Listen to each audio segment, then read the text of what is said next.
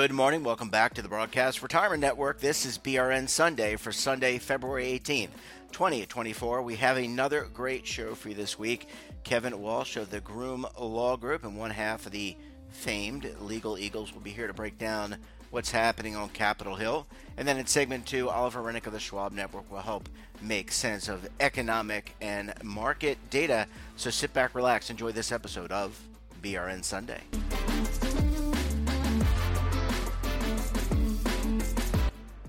We're going to kick off the week with a look at what's happening on Capitol Hill. And it was a busy week. We're going to get into it in just a second. Joining me on the line, he's one half of the famed Legal Eagles. Kevin Walsh is a principal with Groom Law Group, and that is an employee benefits law firm based in Washington, D.C., coincidentally. Kevin, always great to talk to you. Thanks so much for joining us on the program this morning.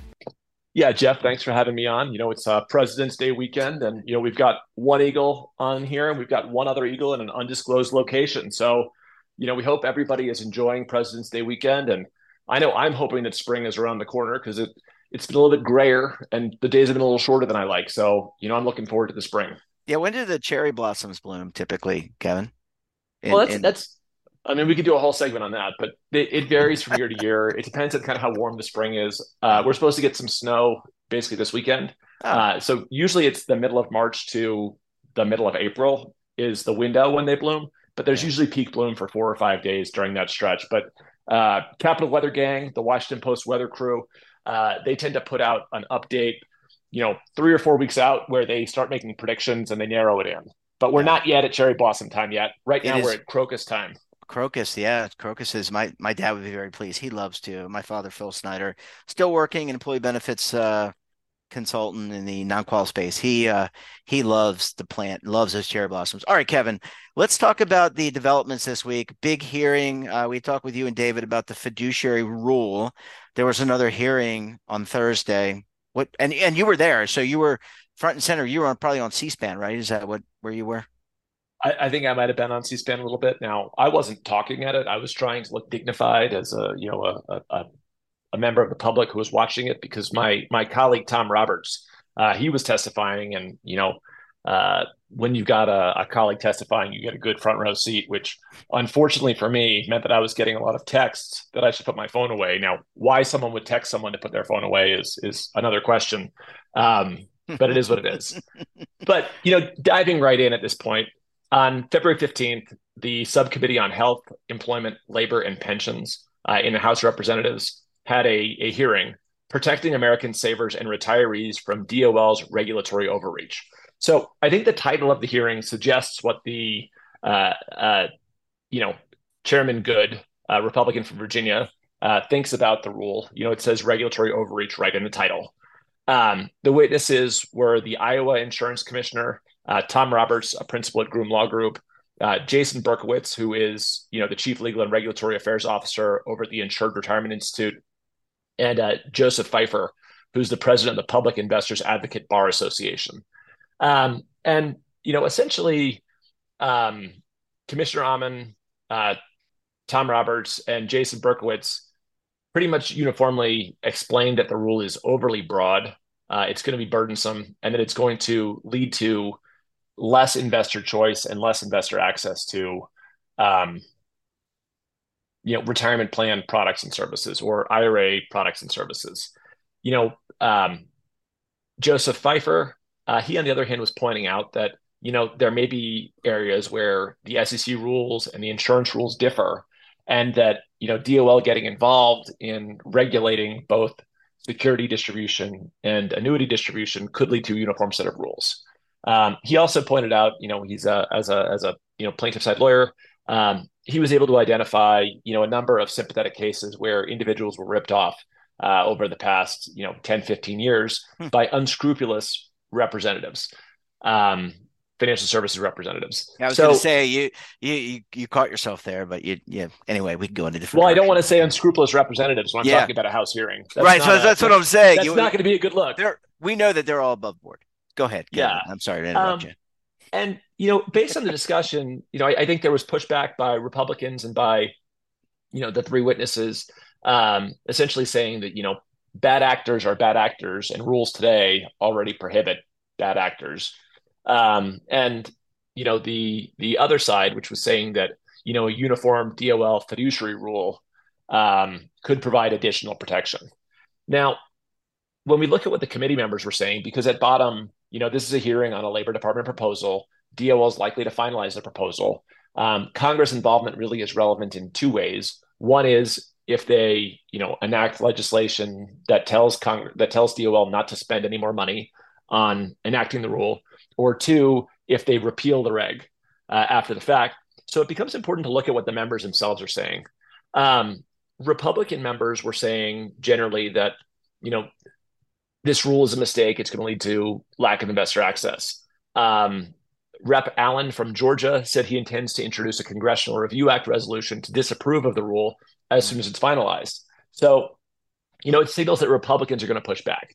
Now, you know, having Republicans uh, and 35 cents will get you a phone call at the moment because you've got, you know, a Democrat in the White House and a Democrat controlled Senate. So more important than Republicans are saying is what are what are Democrats saying? Um, and here, you know, Democrats seem to be uniformly saying that more needs to be done to protect investors from conflicted advice. Um, however, there were some comments that you know the proposal may be broader than intended, and that they're hoping that DOL refines it. Now, one thing to see here is that you know when a similar proposal was issued eight years ago, 96 House Democrats, 96 representatives signed a letter uh, pushing back. Mm. Um, at the moment, it looks like Democrats are largely, um, you know, closing ranks to a degree and saying, you know, while we like to see the rule changed, we're not opposition to the rule. So, you know, that signals that, you know, at the moment, uh, there may not be a congressional path to, you know, slowing or delaying the rule if it is burdensome the way that the Republicans were saying. Um, now, there's a long way to go. This at bottom, you know, this relates to a proposal that was issued in November, uh, largely redefining who's a fiduciary in the IRA space. Um, we're going to have to see if the Labor Department finalizes it. Everything that we've seen and heard suggests that they're working to finalize it later this spring or this summer.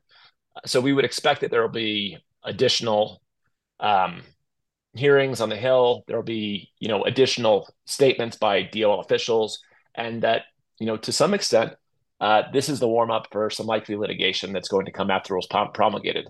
But you know, this is an important debate, and you know, it, it's important that uh, you know everyday retirement savers are protected, but it's also important to balance kind of the the compliance burden of those protections against the additional costs of compliance and the loss of access that some of those rules can create. And you know, here the Labor Department's trying to finally balance that.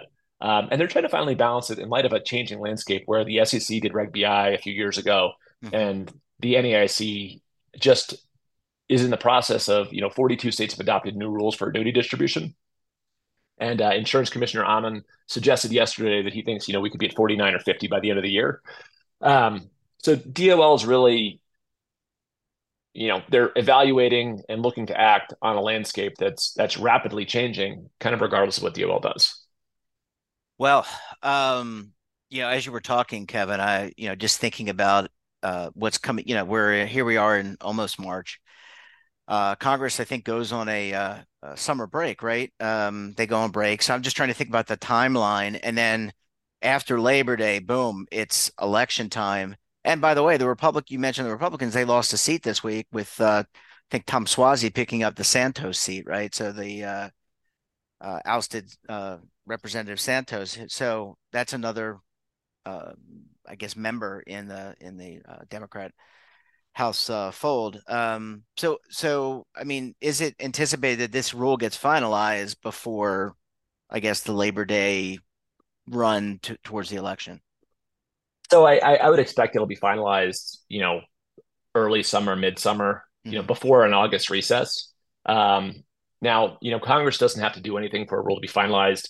Essentially, the big things are: does Congress do anything in a spending bill that says don't do it, yep. or does Congress do anything after the fact, saying, you know, get this out of the Federal Register? Um, you know, the the important deadlines for that. You know, I, I you hinted at schedules here. I don't want to get too in the weeds here. Um, but we are uh, rapidly coming up on another uh, government funding shutdown date. Um, early no. March, the government runs out of funding again. And what that ultimately means is that if there's going to be a bill that's going to tell Congress, you know, slow down, um, that tells not Congress to slow down, but that tells DOL to slow down or stop, um, you know, we could see a lot of that get, you know, spun up between here and March 1st or March 8th, 8th because, you know, there's two funding bills that need to be passed on those days to avoid uh, partial shutdowns. Wow. So there's there's a lot going on, obviously, in the Congress and and beyond this. I know they're ta- we're not going to talk about this week, but tackling Social Security. There's been proposals there. You and David cover the uh, what I would call a coverage bill, uh, a federal coverage bill. Uh, we talked about it last week with the IRAs and and whatnot. So there's a lot going on outside of retirement. Still, I think it's a healthy conversation. It's one that our audience and and just consumers should be aware of, not just industry vets like you and myself, but but you know, in the ecosystem, people outside. Kevin, we're going to leave it there. Really appreciate you uh, popping by. Enjoy your extra day in, in the weekend and um, get some rest. And we'll talk to you and David again next week. Thanks for having us on, Jeff, and uh, thank you, listeners. Bye, Kevin. Have a great weekend. Bye-bye. You too. Bye.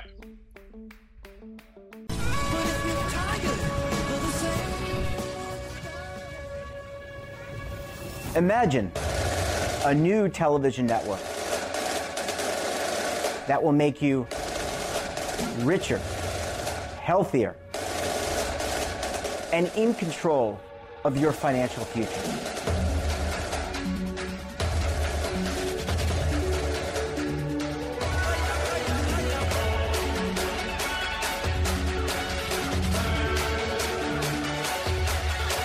This network is for the policewoman in Nashville, Tennessee the baker in Dubuque, Iowa, the teacher in Lexington, Kentucky.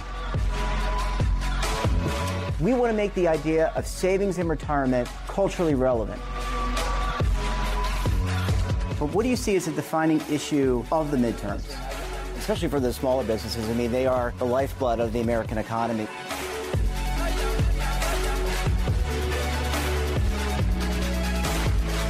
Featuring exclusive interviews, current affairs, and docu-series. 33 yeah. years old, you retired early. The philosophy is money only matters if it helps you live a life that you love. But you got to start thinking about retirement as soon as you get in. The Broadcast Retirement Network will drive very high engagement with premium partnerships. So this isn't retirement and savings for your parents or grandparents. This is for all Americans. And we're going to change the way you think about money.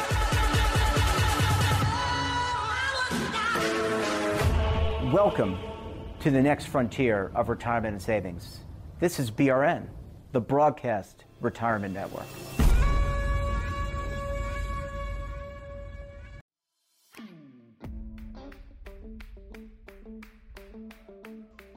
Welcome back. Now it's time to break down markets in the economy. Joining us on the line, he's the lead anchor for the Schwab Network, Oliver Renick. OJR, it's great to talk to you. Thanks so much for joining us on the program this morning. Thank you, sir, and likewise. Uh, pleasure is all ours. All right, Oliver. Um, I want to start off with your perspective. This was an up and down roller coaster week. I talked about it yesterday with Jane King on the uh, the weekly show. I felt like Disney World, Space Mountain. Your your thoughts on the on the on the uh, roller coaster ride? Yeah, it was uh, definitely some ups and some downs, but the market is persistent in its rally, and ultimately we bought dips. Uh, the biggest dip of the week was on Tuesday after consumer inflation came in hotter than expected, fairly significantly hotter than expected. And we had a very steep decline in small cap stocks, the Russell 2000, and a shallower but broad decline across basically the rest of the market. So there's a few important observations from this. One is that the bond market has not really been a threat to the big index equity investors, people who just buy the S&P 500 or buy the Nasdaq. Bond market has not been a problem for that group of companies because they have been so driven by earnings recovery and in particular the AI revolution that's happening. So bond market has not been a problem for generally stocks as a whole. However, bond market has been a problem for small cap companies in the Russell 2000, which has been still in a bear market off its high a couple of years ago, while the rest of the market makes highs. So S&P and Nasdaq been at records, even as yields in the bond market were creeping higher the last three months. But in the small caps, there's a little bit more sensitivity, and that makes sense because they've got a lot more debt. They don't have as much profit. There is like a 30% zombie company rate in the Russell 2000. So it makes sense when inflation comes in hot, treasury yields spike, that the small caps are going to get hit. Here's the amazing thing is that in the two days after, they rallied right back.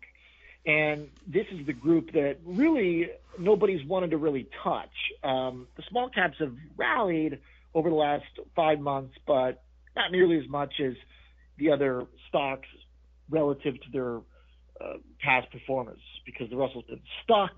It has been the dog. It's been the laggard. It's been the loser, basically. So to see the way investors piled into those small caps in the two days after a 4% decline, making up all the losses by Friday morning, was one of the most powerful embraces of risk appetite and sort of expressions of bullishness we have seen really since uh, the market really turned around last November.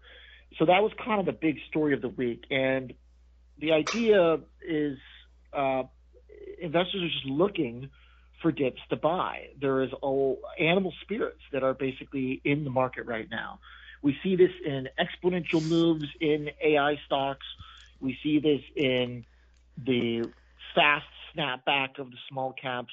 We see it in the price of Bitcoin getting above 50,000. The higher risk, lower quality assets have been getting a lot of attention the last couple of weeks. And that might tell us that we're kind of in the maybe the later stages of this rally, but it's really hard to know when this type of animal spirit would break if um, you know the market's waiting on some big shift in tone from the Fed. The underpinning confidence is still stemming from the AI stuff, but also this notion that the Fed's going to cut, it's just a matter of time. Now, we should be questioning that assumption after this week's inflation, but that does seem to be still one of the areas investors are very confident in. That, okay, if the Fed doesn't cut in March, well, then they'll do it in May. If they don't do it in May, well, then they'll do it in June. Um, and so that's kind of where we're at. Yeah, it puts a lot of pressure on the. I found the Fed. It puts a lot of pressure to act um, if if if what you're saying is 100% accurate. Oliver, and, and yep. I want to get your comment on that, but also, does this feel when you started describing animal spirits and t- and the risk on, like what you were just describing? I immediately shot back to 1999, 1998, 2000 the tech bubble. Do you remember that time? You're a little bit younger than I am. You, you sure. remember that, right? Well, and and the good the good thing is we have charts. So even if you weren't there, I wasn't in the 70s, but I can tell you what happened to the market in the 70s. I know. I'm I'm not. no, I'm not diminishing. I just I'm saying you you know just you know. When you're describing that, the, the terms that you're using and the risk on, it seems eer, eerily familiar to me. Oh yeah, uh, from that era. Well, we definitely had uh, a few folks this week kind of comparing it to that time. But here's the thing COVID was worse than dot com by many measures. Um, you know, there's a lot of different ways you can measure valuations, and about 10 out of 12 valuation metrics during COVID actually surpassed dot com. That's how insane the COVID mania was. So um, it's not like that, uh, to answer your question. Valuations are not where they were in COVID. They're not where they were in dot com, but they have moved higher quickly and there are pockets of extreme euphoric froth like we have never seen before. It's just, it's more concentrated. In COVID and dot com, everything was going exponential or vertical at least. What's happening right now is that uh, or the reverse route. Things are going exponential, parabolic. Today, there are a few companies literally going vertical. The concentration accumulation within the stock market is unparalleled. So to kind of go back historically again, uh, the Nifty 50, uh, back in the 70s, where you had these kind of blue chip staple stocks that accumulated a big portion of the market. They actually, those top 10, top 20 stocks then were a, a very big portion of the market, but their share was actually decreasing over time because more companies were going public. Today, what's happening is market cap is being skewed towards a few companies and concentrated at a very fast rate like never seen before. The market is basically just piling market cap into the core of the AI driven trade. So that's why the broad market valuations are still below COVID and dot com because it's not as widespread. But in the places where it's happening, the size of the degree of market cap that's moving upwards is astonishing. Um, and it means that there is extreme stock specific risk like this market has never seen before. If Nvidia falls, the market is toast, basically. And that's not an exaggeration. A lot of people say, oh, concentration's fine. Sure, maybe it is. A lot of these companies are very diversified. But the accumulation of market cap and concentration in the last six months is unprecedented. And by that, I mean the degree and the speed to which it has concentrated, if that makes sense. So the last six months basically is is really hinging on a handful of companies, more so than it ever has before. Yeah, that has me uh, personally has me. I don't like to have my eggs in one basket, so to speak, uh, or multiple, even seven baskets. Uh, let's talk about the risks for a couple of minutes, and then we can let you go and do what you got to do. Um, the risks, to, as I see them, uh, and I want to get your you to fill in the blanks here because I'm going to miss some. Is the Fed doesn't cut rates as expected. That's a risk. Um, there's a risk of uh-huh.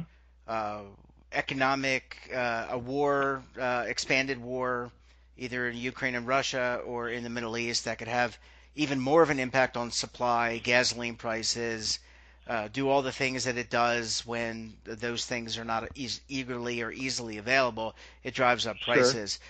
Where, That's where, probably on the lowest of my list right now. Okay, um, tell, tell, just round out the rest of the list because you're doing this more than I am. So give us give us sure. your list of risks. Yeah, no, um, it's a good question. Number one is uh, the concentration in NVIDIA, basically. Uh, if NVIDIA doesn't go perfectly next week, then you will see the entire AI trade unwind, and it will be brutal. So that's number one, is that concentration around uh, a particular couple of companies. Number two, then, is uh, yeah, is, is, the Fed pricing, uh, where the market is still really, really uh, insistent and confident that the Fed is going to be doing not just one or two cuts, but multiple cuts, and that once they start, they're going to keep going. The risk basically right now for the Fed is not that, oh, they might start in May or they might start in June. The risk now is turning to the what if they don't start? What if the disinflation that we've experienced is entirely from the supply chain normalizing and the economy is strong enough to keep inflation at 3% on its own? That's risk number two. Uh, risk number three is um, just the consumer basically running out of gas any various kind of cyclical economic risks. There aren't a lot of very obvious ones other than commercial real estate, um, but that's kind of a uh, it's kind of an isolated threat to some extent, but it, it could develop into something. And then fourth is where I put geopolitics. One is because like it just there's always uh, bad things happening around the world. It seems like you know there's a lot of them happening in a given moment, but you know it's um it hasn't really shown up in the market in any way, so it's hard to give it a lot of uh, credibility as a threat. I mean, for example, since Palestine and uh, uh, uh, Israel started warring, crude oil prices are actually down. So it's just hasn't really proven to be a threat to the market. Not that it's not disturbing, but yeah, I mean, it seems to be managed. Uh, at least for now. And, and I guess we'll just have to see. That the beauty is we can, you and I and others can prognosticate, but the reality is we're going to find out in the coming weeks and months what is actually going to happen, and that's what makes these conversations so much fun. And insightful. Oliver Renick, always great to talk to you. Expert analysis, you can certainly Thanks, catch man. him on the Schwab Network every day. He's on there Monday through Friday, and there's a lot of repeats there too of him as well on the weekends. You can't miss him. Have a good one, Oliver. Have a great weekend. Thanks, man. Bye bye. Thanks, Jeff. And that wraps up this episode of BRN Sunday. Have a topic of interest, someone you think we should talk to, drop us a line. And don't forget, for all the latest curated news and lifestyle, wellness, finance, tech, so much more all in one place, check out today's edition of our daily newsletter, The Morning Pulse. Want to search our archives, check out our latest content? Well, then visit our website. Well, we're not back again tomorrow. It's President's Day in honor of some of our greatest presidents. But BRN AM will be back on Tuesday. So until then, I'm Jeff Snyder. Stay safe, keep on saving. And don't forget, roll with those changes.